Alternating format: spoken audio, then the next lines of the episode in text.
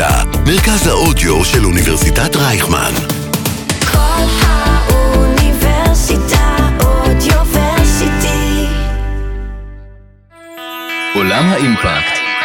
אראל טננבאום מארחת יזמים שמפתחים ומשקיעים בעתיד טוב יותר.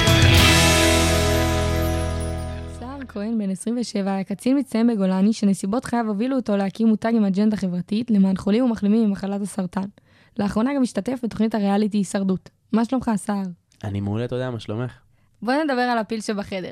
איך החיים אחרי התוכנית? אכן פיל. אה, וואלה, לא השתנו יותר מדי. כאילו, התוכנית כן אה, עזרה ועוזרת בהרבה רבדים, אבל אה, חיי אותם חיים. אני עדיין קם בבוקר ועדיין הולך לישון, מבקשים להצטלם ברחוב? ויותר סלפי שהם מבקשים לעשות איתי ברחוב, כן, אבל אה, חוץ מזה רגיל. נהדר. אה, מקשרים, יודעים שאתה קשור לטיקי? אמ, בדרך כלל אני רואה אנשים, אה, אני הרבה סביב החנות, סביב העסק, סביב פגישות שקשורות בעסק, אז כאילו, כל פעם שאני מגיע למקום, אה, זה כזה, טיקי זה אתה, אתה זה טיקי, טיקי. ראינו וחשבנו ולא שייכנו עד הסוף, ובום, נופל האסימון, אז זה נחמד. ורגע, אז תספר לנו קצת אה, מה זה אומר, מה אתם עושים, מה, מה המותג. אז טיקי זה מותג אופנה שתומך בחולים ומחלימים ממחלת הסרטן. אנחנו עושים את זה בשני דרכים עיקריות. הראשונה היא תרומה כספית, שבה אנחנו תורמים לפחות 10% מהרווחים שלנו. אה, לעמותות תומכות חולים ומחלימים כמובן. בעיקר עמותת מחוברים פלוס, שתומכת בגילאים 18-35, בעיקר חזרה למעגל העבודה. אה, מעבר לזה, אנחנו עוסקים בעשייה חברתית, שהיא באה לידי ביטוי בכל מיני רבדים, אבל הפרויקט העיקרי שלנו הוא זה שחולים ומחלימים בעצם מעצבים, או בהשראת סיפורים שלהם, מעוצבים הבגדים שלנו. לי גם יש כובע של טיקי. נו. בבית. די. כן, הוא וואי, מהמם. וחסכת עליי את זה עד עכשיו, כאילו, זו פעם ראשונה שאני שומע את זה. לא, אי אפשר היה לחשוף הכל. יפה, אבל עשית זה יפה. חלמת פעם שתעסוק באופנה? אה, ממש לא. לא? לא חושב שהיה שלב בחיים שלי שחשבתי שאני אעסוק באופנה. זה, זה כאילו, נגיד, אף פעם לא חשבתי שאני איזה מלך הסטייל או משהו, פשוט, אה, פשוט התגלגלתי לזה, כי הבנתי שיש משהו באופנה שהוא נורא מזוהה עם הבן אדם שלובש אותה, כאילו, זאת אומרת, בן אדם שילבש עכשיו ג'קט ג'ינס, הוא, הוא משהו מסוים מבחינתי.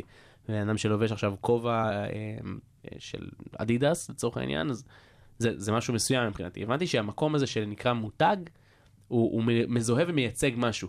ובבגדים, אתה פשוט לובש את מה שאתה, כמו שאמרתי, אתה לובש את מה שאתה מייצג, אז, אז רציתי להביא איזשהו ייצוג יפה למקום הזה.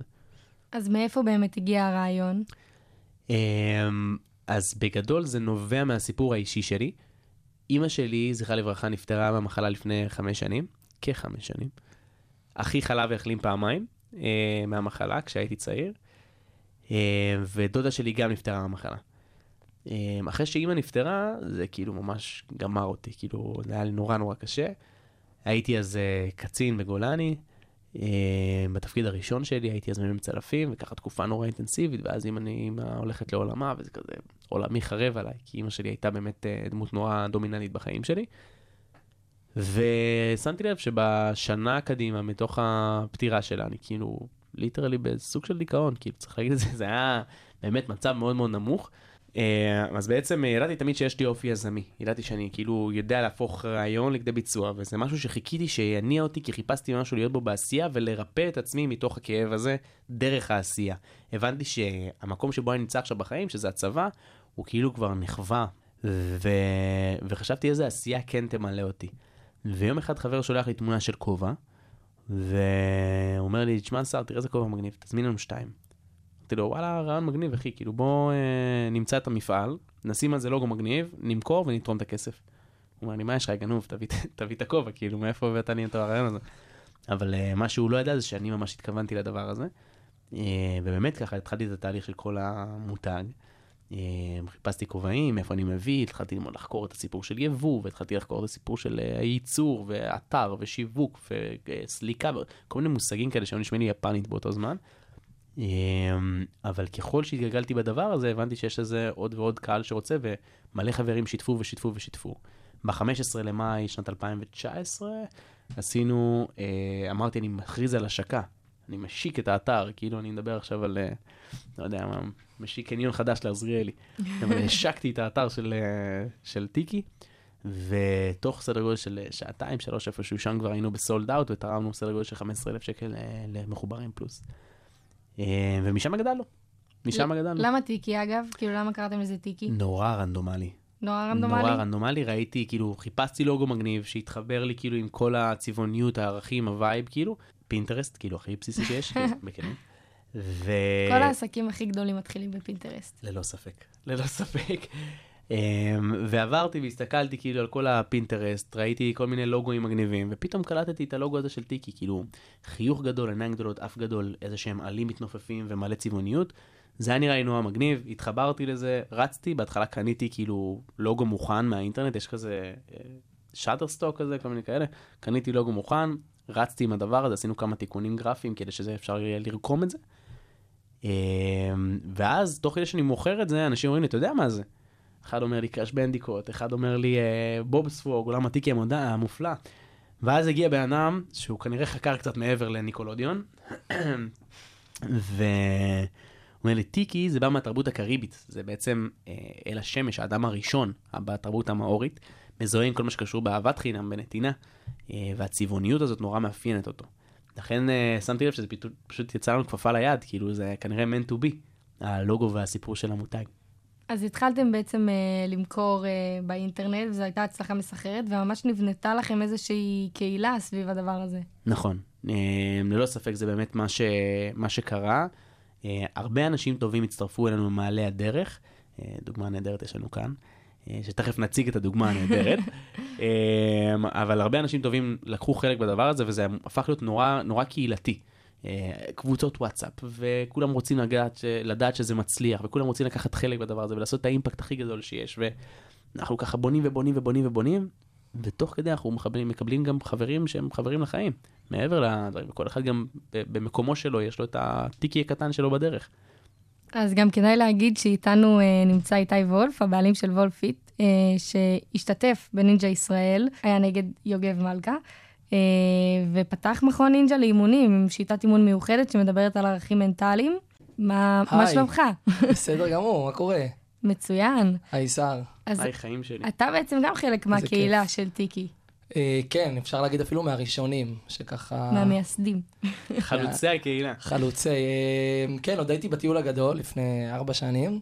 וככה, אני מכיר את סער אה, לא באופן אישי, הכרתי אותו דרך חברים אה, ככה משותפים מהצבא, וראיתי את הפרסום של טיקי ואת הסיפור, ואני באופן אישי גם, יש לי כמה סיפורים במשפחה לצערי, אה, ונורא התחברתי לעשייה החברתית, ל- כאילו, אני מנסה לעשות טוב לעולם, בדרך כזו או אחרת, וראיתי שהם מפרסמים שמחפשים מתנדבים.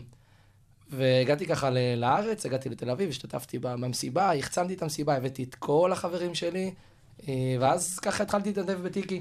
בעצם אה, הגעתי לתערוכות ומכרתי את, ה, את, ה, את המותג הזה ואת הסיפור סביבו. אה, והגעתי לבית שהיה בזמנו של אה, גיא, שזה היה במחסן, באיזה בית בקומת אה, מרתף מינוס אחד כזה, סידרנו את הכובעים. אה, וזהו, ואז ככה הכרתי גם את סער באופן אישי, וגם התאהבתי באופן אישי בדבר הזה. נסיך? אה, וזהו, ומאז אני בכל דרך כזו או אחרת מנסה גם לקדם את טיקי. בדרך גם פתחתי מותג משלי שהוא יותר בפן הספורט. אה, גם, האמת שהוצאתי גם כובעים בזמנו, עדיין.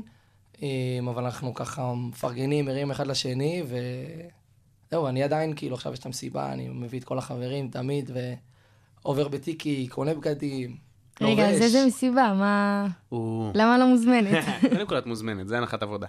המסיבה שאנחנו עושים היא מסיבת יום הולדת שנתית, כל שנה אנחנו בעצם עושים מסיבה כזו, אה, שהמסיבה היא מסיבת תרומה.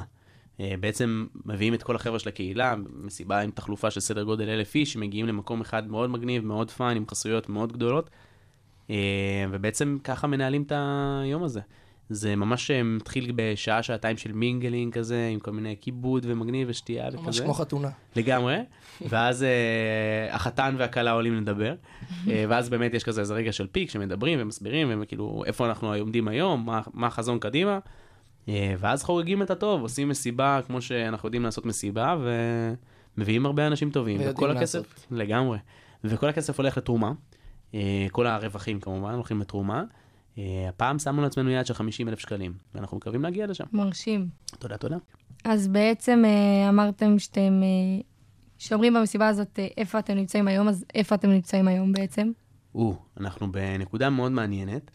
אה, משום שהמותג עובר כל מיני תהליכים ושינויים. אה, בגדול, הקונספט של המותג, בגלל שלא באנו עם כסף מהבית, אף אחד מאיתנו לא איזה מיליונר או... או... לא הבאנו השקעה מבחוץ. כל הכסף זה עסקים שעשינו כדי לגרום, להכניס כסף לתוך המותג, כדי לסדר את זה ככה. עכשיו, מה עשינו? יש למותג שלושה צירים. הציר הראשון הוא קמעונאי, ריטייל, קלאסי. מכירות דרך אתר, מכירות דרך חנות, אה, ירידים וכן הלאה והלאה והלאה. אה, הציר השני, אה, שהוא הציר בעצם המעניין של, ה, של העסק הזה, הוא B2B. בעצם אנחנו מוכרים ועובדים חברות גדולות. אה, אנחנו עושים שירותי יבוא בעצם למוצרים אה, משותפים במיתוג שלנו אה, ושל החברה. אפשר לראות את זה דוגמה מעניינת עכשיו שממש לאחרונה הופצה, זה אמפם. אה, איתם אנחנו עושים רצף של כמה וכמה מוצרים. הראשון שיצא זה מארזי קשה במבוק רב פעמיות, אה, קשיות, סליחה. זה גם חברתי. שזה גם עניין אקולוגי חברתי, נכון? ובעצם ה-added value שאנחנו נותנים, בגלל שאני היבואן, כאילו העסק הוא היבואן, אנחנו יודעים לתת תחרות לכל מחיר שיש היום בשוק הישראלי, פלוס להוסיף את הערך החברתי. לכן גם חברות אוהבות לעבוד איתנו, משום שאנחנו מורידים להם עלויות וגם נכנס להם עניין חברתי. אז uh, יש פה uh, איזשהו statement יפה שחברות עושות איתנו.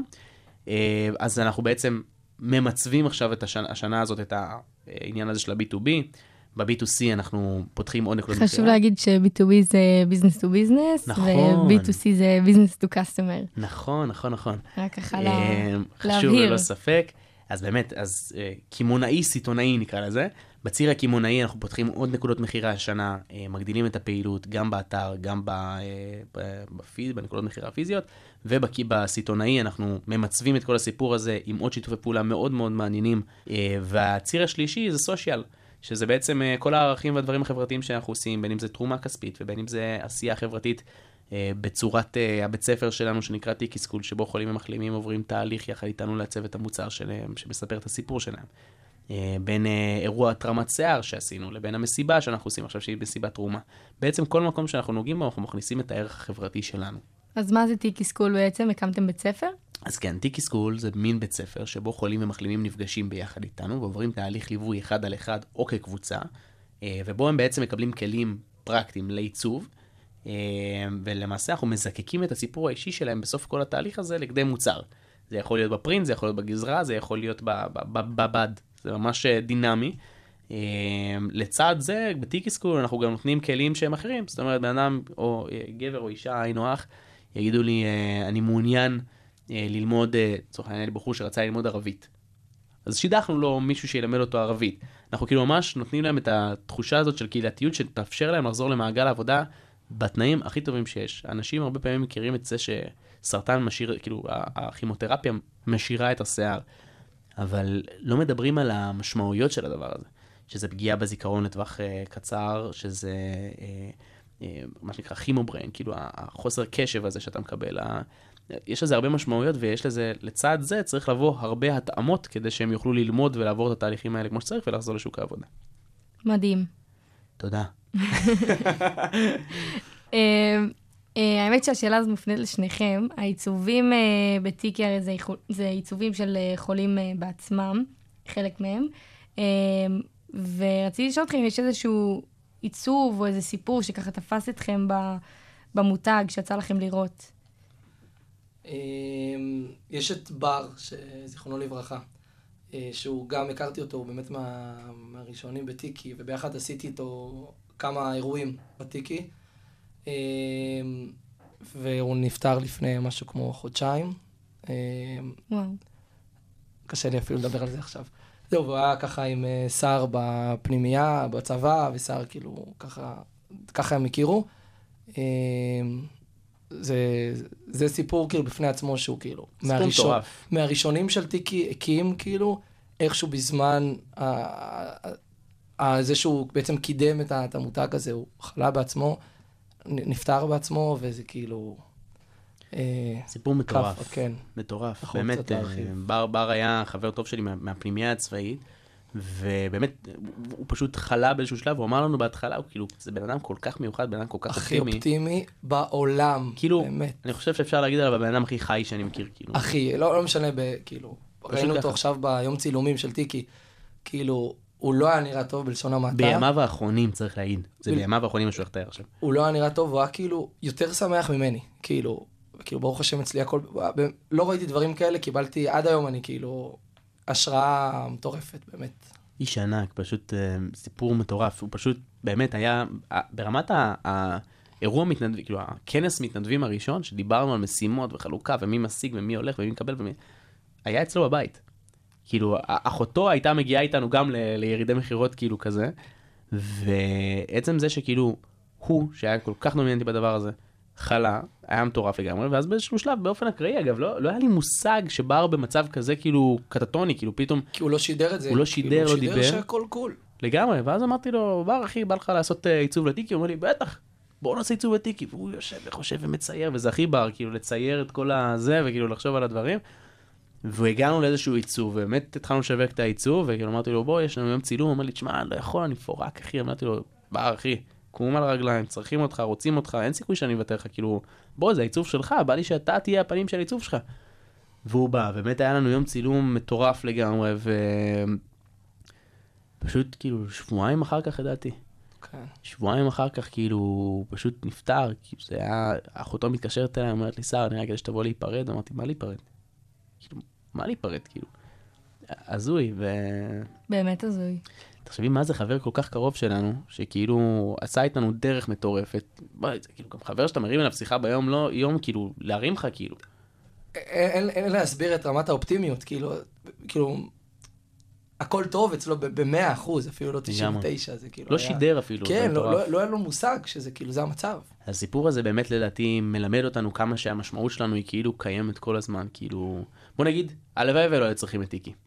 הלוואי. אבל דווקא במקומות כאלה שאתה לא יודע איפה זה תופס אותך, ואיזה אנשים סביבך יכולים לקבל, לחלות, ל- תמיד טוב שהדבר הזה קיים, ותמיד, בוא נגיד, החזון של הדבר הזה, אפרופו אה, איפה אנחנו נהיה עוד אה, חמש שנים, החזון של הדבר הזה זה שזה יהיה מיינסטרים. בא לי שאנשים ייכנסו לטיקי כמו שנכנסים לבילבונג. להגיד וואלה זה מותג מגניב, קליל, צעיר, איכותי, יש לו ערך מוסף משמעותי.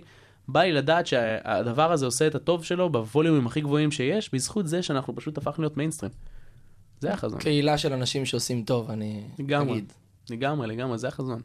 וצריך באמת להגיד שאתם, אה, ההתעסקות עם המחלה, אתם בעצם אה, פוגשים המון אנשים ש, שחולים במחלה, וחלק מהם באמת נפטרים. זה עיסוק שהוא לא פשוט. נכון, באמת יש פה עיסוק שהוא אה, לא פשוט בכלל, אבל לצד זה שהעיסוק לא פשוט, אה, הוא, הוא עיסוק אה, שהוא הכרחי. כאילו, בסוף, אה, נגיד את הדברים הקשים יותר עכשיו, לאורך התהליכים שלנו, יש שלושה אנשים שנפטרו ברמת, כאילו, בימים, בסביבת הימים שהמוצר שלהם מושק. וכל פעם אתה, פעם, זה כאילו, זה מכה בך מחדש, כאילו, שכמה שאתה חושב שאתה אחרי זה ומוות לא יכול לגעת בך, או שאתה כאילו, כבר נהיה במרכאות אדיש, אתה לא אדיש. זה תמיד קיים שם. אבל לצד זה, זה גם העיסוק המרפא שלנו. נכון לעכשיו, גם אתה פתחת הרי אה, מכון אה, לילדים, אה, לא רק לנינג'ה, לילדים, לכולם, אבל יש הרבה לכולם. ילדים, כן. אה, לנינג'ה. כן. יש דברים ש, ששאבת מטיקי, מהשותפות שלכם? מה... אה, כן, עשינו אה, תחרות לא מזמן נינג'ה עם כל הנינג'ות המוכרים, וטיקי נתן חסות למקום, כאילו, כמובן שטיקי... יפה, לא ציפית? חזק. היה יפה, כן. לא, לא, לא סיפרנו לך את זה, אבל כן, ברור. עד היום אנחנו, ועד היום ושנים קדימה, יש לנו... גם אתם שמרתם ממני סודות, זה בסדר. כן. לא ספק. וככה, רגע, אני אוסיף, גם בלי קשר, כאילו, כי אני אומר, יזם אל יזם, כאילו, לא מעט פעמים יוצא לי להתקשר לשר, או שאני פוגש אותו ומתייעץ איתו, כאילו, על הדברים. שקורים וקורים. ואין ספק ש... שהקהילה שלכם היא קהילה חזקה ו... ומצליחה. אה, בעצם אה, היה לך מותג מאוד חזק, אתה יזם אה, חברתי. למה, למה לנסוע להישרדות? אה, אכן המותג חזק והיזמות אה, מדברת בפני עצמה. קודם כל אני אגיד לך שאני לא תכננתי. שלחו לי הודעה באינסטגרם, אמרו לי סער בוא, באתי, בגדול. ותוך כדי שהתגלגלתי בתוך הדבר הזה, חשבתי למה. למה כאילו כל שלב ושלב שאני עובר, למה, למה בא לי את זה? בא לי את זה בכלל, אני חושב כאילו תוך כדי, אגב, אני עד היום לא יודע אם בא לי או לא. ו... וזכרתי איזה שהם אה, דברים מהעונות שעברו, ואמרתי לעצמי, וואלה, בא לי להיות המשהו יותר סבבה במסך. עידן חביב. לא יודע אם עידן חביב, אני לא מקביל. בסדר, לא מקביל, אני אומר, הטוב. כהן. הוא כן. סער, ברור, ברור. אני אני אומר מבחינת הטוב. כן, אז, אה, אז אני, אה, אני כן חושב שהמסר להעביר משהו טוב על המסך היה לי חשוב, ולצד זה כמובן שגם חשבתי, בואנה, יש פה הזדמנות נהדרת לקדם ולהפוך את העסק הזה ליותר מיינסטרים. בסוף מישהו שהוא אה, בפריים טיים, כאילו, במשך שלושה חודשים, שלוש פעמים בשבוע, זה, זה עושה את ה-impact שלו. ויכלתי לראות את זה גם, אה, אני לא מדבר דוחות, כאילו, אני מדבר כאילו proper, כאילו, בהיכרות. יותר מעניין אותי שאני הולך ברחוב עם כובע של טיקי, ואנשים אומרים לי, יואו, טיקי. זה מבחינתי גושפנקה יותר גדולה מאשר אם מכרתי, כי בסוף אני אגיע גם לבן אדם הזה. בעצם לייצר את התודעה הזאת סביב המותג. בדיוק, מודעות למותג היה לי נושא מאוד מאוד חשוב. יש גם משפט שאמרת אה, בסדרה, שתפס אותי לפחות, שאמרת שכשאין כלום אפשר לעשות הכל. איך אתה... מאיפה זה מגיע? איך אתה לוקח את זה לתחום היזמי? איפה שמעת שאמרתי את המשפט הזה? וואו. בסדרה. אמרתי את זה בתוכנית? אמרת את זה בתוכנית. אני שמעתי אה, המון פעמים. זה שמעת את זה גם. השראה- לא, שמעתי הרבה שנים אחורה. והמשפט הזה גם אה, מהדהד לי בראש הרבה. משפט, אה, משפט. חזק. משפט חזק. כן. אמ, אני, אני אסביר. ה- הפודקאסט הזה קצר מלהכיל את אה, סיפור חיי, אבל, אה, אבל בגדול באמת, בגדול די באתי מכלום לדבר הזה של היזמות, ומה, לא היה לי כלום. אחרי שאיבדתי את אימא שלי, גם איבדתי את הבית שלי. הייתי די הומלס, כאילו, ליטרלי, כאילו, ו... אז לא היה לי בית. המשפחה ואני לא היינו בקשר מי יודע מה, אז די התרחקנו. אמ, איבדתי את אימא שלי, את הבת זוג שלי באותו זמן נפרדנו, כי לא יכלתי להכיל את הדבר הזה, הרחקתי מעצמי חברים, אז באמת הרגשתי שאין כלום. ואת מכירה את זה שנניח שהיה לך פעם לב שבור, אני מאחל לך שלא, אבל שכאילו לפעמים כל מילה בשיר מקבלת משמעות, מכירה את זה? אז גללתי באינסטגרם, ופתאום אני רואה את המשפט הזה, כאילו, כשאין כלום אפשר לעשות הכל. והבנתי, מה, מאיפה זה בא המשפט הזה? ואז, כאילו, מאיפה זה מגיע? אומרים שכאילו, אגב, אני לא יודע לאמת את הדבר הזה, אבל אומרים שכאילו, בן גוריון כאילו מגיע, באים כאילו כל המתיישבים, אומרים לו, בן גוריון, מה, מה נעשה פה? אין פה כלום. אי אפשר עכשיו להדור פה, לסדר פה, לבנות פה. אומר, חבר'ה, כשאין כלום אפשר לעשות הכל. ומהמקום הזה אמרתי, בואנה, אין לי כלום. אין לי כלום, כאילו, ליטרלי, לא היה לי כלום. ועכשיו בוא נעשה הכל. ומשם יצאתי לעשייה הזאת, משם, משם יצאתי עם החזון הזה, והרבה אנשים טובים נרתמו לדבר הזה, והנה אנחנו היום. אה, איך- איך אתה לוקח את זה? איך אתה תופס את זה, איתי? אמ, בשורה התחתונה, גם הגעתי לתל אביב מהמושב, לא הכרתי פה אף אחד, אה, אני אעשה את זה יחסית מהר, לא הכרתי פה אף אחד. והגעתי ואמרתי, טוב, אני רוצה לעשות משהו גדול. אה, שם המשפחה שלי זה וולף, קראתי לעצמי וולפיט, כדי לעשות משהו גדול, התחלתי, פניתי לשתי חברות, התחלתי לאמן בחינם. אה, שוב, לא היה לי כאילו, כזה הגעתי מהטיול בלי כסף בכלל, כזה הייתי צריך לשלם שכר דירה. אה, התחלתי לעבוד ברמן כדי לסגור את השכירות של הדירה. ואז בשלב מסוים פשוט אמרתי, התקשרתי לנסוע לאבא שלי ואמרתי לו, תקשיב, אני לא עובד יותר בשביל אף אחד, גם אם אני מרוויח 40 שקל בחודש, אני הולך להיות מאמן הכי טוב שיש, כאילו, ככה אמרתי לו. התפטרתי מהבית קפה, פרסמתי את עצמי, כאילו לא היה לי כלום, כמו שסער אמר, פשוט בכל דרך אפשרית רצתי, נקרא לזה בספרינט, אה, והנה אני היום, בגדול. וה, והמכון באמת מצליח, יש, יש לך הרבה, הרבה טפו, ביקוש. טפו, טפו, חמסה, שיטת חמסה. אימונים שם. אה, מיוחדת. כן, גם זה היה סוג של, אה, נקרא לזה, פשוט קפצתי לאוקיינוס, כאילו כזה, הגעתי משום מקום. אחד הסיפורים שלי זה גם שכל עונה הלכתי לנינג'ה ישראל ולא קיבלו אותי. אתה יודע, אמרתי, שיקבלו אותי לתוכנית, אני אתפרסם ואפתח מקום. ואז כאילו הגעתי למצב שאני כל כך בטוח בעצמי, כל כך מאמין בעצמי, שאמרתי, טוב, אם לא מקבלים אותי, אני אפתח מכון כדי שיקבלו אותי. אז כאילו פתחתי מכון באמת אחד הגדולים, המקצועיים, אה, ואז ככה בעצמי גם התאמנתי ונהייתי גם אחד הטובים בתחום, שלא השארתי למוריאל אלא לקבל אותי לתוכנית. אה, אתה הולך לעונה הבאה? ברור. זה מקצוען. אתה הולך לעונה הבאה? אני... אם הוא יסכים, אם הוא מאמן אותי, אני אלך לעונה הבאה. אני מחכה לראות את זה באול סטארס. חופשי. איזה כלים מהישרדות אתה חושב שחישלו אותך בתור יזם? מה לקחת בעצם מהתוכנית? וואי, זו שאלה מעניינת. אמ, איזה כלים מהישרדות קיבלתי לחיים בתור יזם? אמ, הדבר הכי חשוב שאני יכול להגיד אה, שקיבלתי מהישרדות, אני חושב שזה להיות נאמן לעצמי. להיות נאמן לעצמי זה אחד הדברים הכי חשובים שקיבלתי מהישרדות. כי, אגב, אפשר uh, להתווכח על התוצאה, מקום שני, זה טוב, לא טוב, מעניין, לא מעניין, שייך לי, לא שייך לי, זה לא מעניין. אני מאוד שלם עם זה שישבתי בגמר ועם הדרך שהגעתי אליה, כי הרגשתי שההחלטות שעשיתי היו החלטות של בן אדם שנאמן לעצמו. אמ, והיה הרבה רגעים שעמדתי במבחן, אני, כמה אני נאמן לעצמי? איפה עובר הגבול, כאילו? והיו רגעים שגם, אתה יודע, אני כאילו, גישדרתי שם של החיים, כאילו, על רגעים מסוימים שאמרתי, טוב, פה עובר הגבול שלי, כאילו, זה, את זה אני לא מוכן לעשות. מה למשל? אני לא יודע אם מאזיני הפודקאסט אה, צופים עוקבים. אדוקים של הישרדות, אבל אה, היה שלב שממש יש, ממש ישבו עליי, כאילו להדיח את טל מורד. ממש ישבו עליי להדיח את טל מורד. עכשיו, טכנית, וואלה, טל מורד תחרות היחידה שיש לי כנראה במשחק, כאילו, למה שאני לא אדיח את טל מורד, כאילו, בהיבט הפיזי לפחות. ו... אבל לא יכלתי לעשות את זה.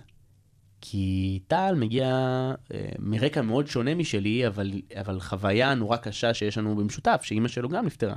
והוא ילדון בן 22-3 איפשהו שם, אני לא זוכר בדיוק. ואני ראיתי בו אותי לפני כמה שנים. אמרתי, גם אם אני הולך הביתה, אני יודע שהילד הזה מתקדם ומקבל את הסיפוק הרגעי הזה שהוא צריך לקבל, ואני בסדר גמור עם זה. אה, בסוף הגענו ביחד, אבל אה, מבחינתי עשיתי את יש שלי. מספיק מקום לכולם בגמר. יש מספיק מקום לכולם. מה בעצם הכלים שלקחת משם? להיות נאמן לעצמך? להיות נאמן לעצמי. להיות נאמן לעצמי, אה, כן הייתי אומר, אה, אה, לא להתבייש להגיד את האמת שלי חד וחלק, כאילו בסיטואציות חברתיות. בוא נגיד, אני רוצה להגיד שבעולם היזמי, להישאר נאמן לעצמך, זה מאוד קשה. ובטח ובטח שבעולם של האימפקט, כי וואלה, אם אני מוותר עכשיו על לתרום את הכסף של טיקי כל חודש, מה זה, אני מפלצת. אני מפלצת, אני קונה עשרה בתים בשנה, אני כאילו ממש, אה, העסק כאילו מדבר בעד עצמו. אבל uh, אני לעולם לא אוותר על התרומה הכספית הזאת, כי זה המחויבות שלי לעסק, זה, זה המהות של הקונספט הזה, זה כאילו הקטע של זה. אם וזה אתה גם משנה מזה את ה... אם אתה לוקח מזה את המהות, אז מה נשאר לך בעצם? נכון, נכון, לגמרי. אני מאוד, אני, אגב, אתה כל כך הרבה פעמים גם, את יודעת, כאילו הדרך הקלה זה להגיד, טוב, אז אני לא אתרום, אה, טוב, אז אולי אני לא אעשה טיקי סקול עכשיו, טוב, אז אולי עכשיו אתה... אין. זה, זה, זה שזור זה בזה, וזה הנאמנות לעצמנו, לעמוד השדרה של העסק, ל-DNA שלו. ו, ובזה אנחנו uh, נישאר ונצמד. אני חושבת שגם בגלל זה זה כל כך מצליח, כי, כי אנשים מאוד. מתחברים גם ל, לערכים שעומדים מאחורי זה. סביר להניח. אה, הנה, אני קניתי כובע. את מוזמנת לנגלה שנייה. בדיוק, אני אוסיף- אני אוסיף ככה משהו גם ב- בפן של מה שהוא סער אומר, אנשים היום חושבים, כאילו, איך אני אפתח כסף שיעשה, עסק שיעשה לי כסף. כאילו, והם חושבים על כסף. לא, בוא תפתח עסק, איך הוא יעשה טוב לעולם, כאילו, לא בהכרח אפילו אני אומר טוב חברתי, אלא תיתן משהו לעולם, ערך. איזשהו מוצר, ערך לעולם, וברגע שתתמקד בערך הזה, כל השאר יקרה לבד. וכאילו, מסכים. זה, זה בדיוק זה, בדיוק כמו שסער אמר, אני רק הפכתי את זה למשהו יותר עסקי. וואי, יש לי כל כך הרבה טיפים שאני חושב כאילו שהייתי נותן ל... ליזמים בתחילת דרכם. יאללה, תן לנו את זה. מי שרוצה לעשות אימפקט. טיפים ליזמים. אה, יש באמת הרבה, אבל אה, אנחנו מדברים על יזם אימפקט, כאילו בן אדם שבא לעשות אימפקט כזה. אה, כן, מה, מה שאני בעצם אה, הרבה רוצה להגיד פה בפודקאסט ובכלל, שאפשר אה, לעשות אה, טוב, או עסק שהוא תורם לסביבה בדרך כזו או אחרת, וגם להרוויח מזה כלכלית. זה לא חייב להיות אחד על חשבון השני, ולהפך, יש דווקא מתאם בין הדברים, אה, איזושהי קורולציה, כי אה, זה באמת דברים שהם שזורים, כמו שאמרתי מקודם. איזה, איזה טיפים היית נותן ליזמים צעירים, נגיד אה, כמוני, שרוצים באמת אה, להקים איזשהו מיזם ב- בתחום כזה? אה, יש כנראה מאות. כן, יש, יש המון, אבל אני אגיד משהו שהוא נורא חשוב, כי הרבה פעמים שיש, אני רואה פשוט שזה איזושהי תופעה שהרבה יזמי, יזמים שהולכים לעולמות האימפקט, הם אה, הולכים לכיוון נורא כזה פילנטרופי של רק לתת, לתת, לתת. אין לשום דבר בעולם הזה היתכנות בלי מודל כלכלי רווחי. זה אחד הדברים היותר חשובים שאני יכול להגיד אה, אה, עבור יזם אה, שהולך לעולמות האימפקט. אין לשום דבר היתכנות בלי מודל כלכלי רווחי. אפשר לה- להישען על תרומות, אבל אז לדעת שהמשאב הזה נגמר. אפשר להישען על uh, השקעות, אבל שוב, גם המשאב איפשהו ייגמר. אבל בסוף, בקצה, קצה, קצה, אם אני חושב על product, לא משנה מה ה-product, זה יכול להיות uh, תוסף ל-e-commerce, וזה יכול להיות uh, מוצר uh, פיזי, וזה יכול להיות, uh, סתם זורק כיווני מחשבה, זה יכול להיות משהו uh, טכנולוגי בתוך אוזניות שיאפשר לכבדי שמיעה לשמוע. בסוף זה גם יזמות impact. אבל כל עוד אין לזה היתכנות כלכלית ומודל כלכלי רווחי, זה לא יחזיק מים. עכשיו, גם הרעיונות הגדולים ביותר, להגיע לחלל, זה גם איפשהו ביזמות impact, אני לוקח אותך לשם, גם שם, כדי שזה יחזיק, זה חייב, זה חייב את זה. זה חייב אוויר לנשום. כי בסוף, אנחנו בנויים על אנשים. עכשיו, אני לוקח את זה לעולמות שלי, מה שנקרא, תתגלחו על זקני. היה לנו המון מתנדבים, המון המון המון, ודרשנו ודרשנו ודרשנו, אבל גם באמת יש גבול לאיפה שאתה יכול להביא מתנדב, כאילו, לזה. אז, אז צריך איפשהו גם לתגמל את, ה- את האנשים על הדבר הזה, וכדי לתגמל אותם, אתה צריך מודל רווחי. אז מה המודל הרווחי, הרווחי שלכם בעצם, איך זה עובד אצלכם? אמ, אנחנו עושים מלא כסף, מכיר את האלה? אמ, אז, אז זה בדיוק העניין. כמו שאמרתי לך, לא הגענו מכסף, לא הבאנו איזושהי השקעה גדולה. המודל הרווחי שלנו, איך הוא עובד? השקעות ה-B2B שלנו, העסקאות B2B שאנחנו עושים, הזינו את ה-B2C, זאת אומרת שעשיתי עסקאות סיטונאיות על מוצרים, אי אלו מוצרים שעשינו ביבוא, מהכסף הזה הכנסנו כסף לתוך הסיפור הקמעונאי, זאת אומרת, הרווחנו 100 אלף שקל, את כל ה-100 אלף שקל הכנסנו לסיפור הקמעונאי, והתחלנו למכור ככה את הסיפור הקמעונאי, ומכאן הצלחתי לייצר, מהסיפור הקמעונאי הצלחתי לייצר כסף לסושיאל, או לייצר אה, מנגנון או סיסטם כזה בריא בשביל הסושיאל. ואז יחסר לנו גם את האימפקט החברתי שלנו. אגב, אני חושב שלא הייתי יכול לעשות סיטונאי אם המותג טיקי לא היה כזה חזק. גם באמת, דברים יפים, כאילו, אין מה להגיד. בסופו של דבר... תודה. אה, אה, רק מרימה לך. כן, תמשיכי. אה, יש כאילו, על מה. יש, יש על מה. כאילו, בסוף כיזם, אתה, גם אם יש לך יזמת עסק, אתה לא מפסיק ליזום, כאילו, אתה לא מפסיק לעשות עוד ועוד דברים. וחלק מהקבלת החלטות שלי, נראה לי שהקבלה הכי חשובה, תמיד אני אומר, מה ה-worst case, כאילו, מה הכי גרוע שיכול לקרות, כאילו. ואז אני אומר, אוקיי, כאילו, לא יודע, אני אפשוט רגל, אני זה, אני חייב, כאילו, גם בשביל לפתוח מכון צריך... ארגז. ארגז מאות אלפי שקלים, אם לא יותר. וכאילו, אני אומר, מה ה-worst case של כל דבר שאני עושה, מהדבר הכי קטן הדבר הכי גרוע, ואז אני אומר, אוקיי, כאילו, אני אתמודד עם זה, let's go. אבל כשאני אומר let's go זה כאילו עד הסוף, אוקיי? אני אומר, וואלה, ה-worst case, כאילו, נראה לי מוגזם לי, אז כנראה שזה לא זה. ומה מיוחד בשיטה שאתה מאמן את, ה, את הילדים? אה, וואו, מאיפה להתחיל? אה, בגדול, הספורט נינג'ה בכללי, אני בא מכל עולמות הספורט מגיל קטן, זה החיים שלי, אה, וזה הפך אותי למי שאני היום, כ- כיזם, כבעל עסק, כ- כבן אדם, הגישה שלי, כאילו, נורא עם מי שאני. אה, וחשבתי איך אני יכול להביא דרך הספורט, גם במיוחד נינג'ה, שהוא ספורט קצת שונה ממה שעשיתי, כי בו אתה באמת פיזית נופל וקם, בו אתה פיזית מבין שאם אתה מתמיד, אתה כאילו באותו אימון יכול להשתפר, וזה זה מטורף מה שזה נותן ככה למי שעושה את זה. אז ממש כתבתי אה, שיטת אימון שבנויה ככה מכמה חודשים, שכל חודש אנחנו מדברים על נושא אחר, אה, אמונה בביטחון עצמי, התמודדות עם כישלון, עבודה בלחץ, רעות חברית, אה, שכל חודש אנחנו מדברים על נושא ספציפי מהילדים, איך הוא בא לידי ביטוי באימונים, איך אפשר להביא אותו לידי ביטוי בבית ספר, אם זה ילדים, ככה לכל דבר בחיי היום-יום. וזה באמת מפתח את הילדים, אתה יודע, אנחנו רואים ילדים שמגיעים אלינו עם זה שעברו בית ספר, עברו חמים, ילדים חסרי ביטחון, אה, ילדים מלאים יותר, רזים יותר, שברגע שהם התמידו וככה הבינו את השיטה, הם כאילו, הם מיישמים את זה ליום-יום. וההורים פונים אלינו וכאילו אומרים, וואו, זה באמת שינה אותו, ואיזה ביטחון הוא קיבל, ומטורף, וזה ה... כאילו, כמובן שכמו שסער אמר, צריך בשביל לפתח את הביזנס, צריך לעשות כסף. צריך להיות רווחי. אבל לשם תמיד אני חוזר בסוף, כאילו, שאני מסתכל על, ה, על הילד, על הילדה, על, על המישהו הזה שחוזר אליי עם, עם חיוך, ושההורים נותנים לי את, ה, את הפידבקים, כאילו, זה, ה, זה המוצר, והמטרה של זה לפתח את השיטה הזאת, כאילו, ברחבי הארץ, באירופה, באמריקה, כאילו, אני ממש בתחילת הדרך. איזה טיפ היית נותן באמת ליזמים אה, מתחילים? אני חושב שאתה צריך להבין שאתה באמת מאמין בזה, כאילו, זאת אומרת שאני רואה הרבה אנשים, אפילו לא בקטע של יזמות, בקטע של עבודה, כזה מתחילים לעבוד ואני אראה איך יעבוד לי. עוד לפני שאתה מתחיל, כאילו, ברגע שהתחלת, אה, ברור שצריך לשים כזה סוג של גבולות, ו- ומתי כן, מתי לא, אבל כשאתה עושה את זה, תעשה את זה עד הסוף, all in, כאילו, בוא נגיד בסדרי העדיפויות שלי בחיים, אני אהיה חולה, גוסס, ואין מי שיהיה, אני אלך לעבוד, כאילו, עסק במקום הראשון, והרבה אנשים ויזמים כזה, כן, לא, וחושבים יותר מדי, ושים את זה במקום הראשון, תתאבד, על כל המשתמע מכך, זה חשוב מאוד להדגיש, אני, סליחה שאני קוטע אותך, אבל זה פשוט, ממש, זה, זה נקודה שיצא לי לחשוב עליה ממש בימים האחרונים, וזה ממש מדויק, להתמסר גם לדבר הזה. סתם, אני אתן דוגמה, מישהו שהולך להיות עורך דין, בעיניי צריך לראות סוץ. בר- ברמה הזאת, כאילו, אתה, כל דבר שאתה עושה, כאילו, אתה הל- הלכת, לי, כאילו, החלטת שאתה פותח מכון נינג'ה, אין, אין כאילו אה, אה, ספורטאי נינג'ה שאני לא מכיר, אה, שורק, יודע מה הוא עושה, כאילו בונה איתו תוכניות, מגיע איתו לאימונים, רוצה ללמוד ממנו. ממש להתמסר לזה בכל, בכל, בכל, בכל דבר, כל, כל רובד שיש לך בחיים. זה בעיניי. גם באמת אה, יזמים ש... שמתחילים איזשהו סטארט-אפ, אה, בסופו של דבר זה תהליך שלוקח שנים. אז אם הם לא משקיעים בזה ב-100% או לא רוצים, אין להם את המוטיבציה להיות שם ב-100%, אז זה, זה בעיה. נכון. אה, זה גם סיבה שסטארט-אפים נכשלים. יש גם עניין שצריך להבין שעסק זה באמת תהליך ארוך, לא רק סטארט-אפ, כאילו כל עסק הוא תהליך ארוך. אה, אני יכול להגיד שכאילו, אני מכיר עסקים שרק אחרי 4 ו-5 שנים היו רווחיים. אחרי 4 ו-5 שנים זה המון זמן. אבל, אבל זה, בוא נגיד, ביחס לזמן של להפוך להיות רווחי זה בגדר הסביר. אבל זה המון זמן באופן כללי, אתה אומר בואנה 4-5 שנים עד שאני רווחי בכלל. מה זאת אומרת?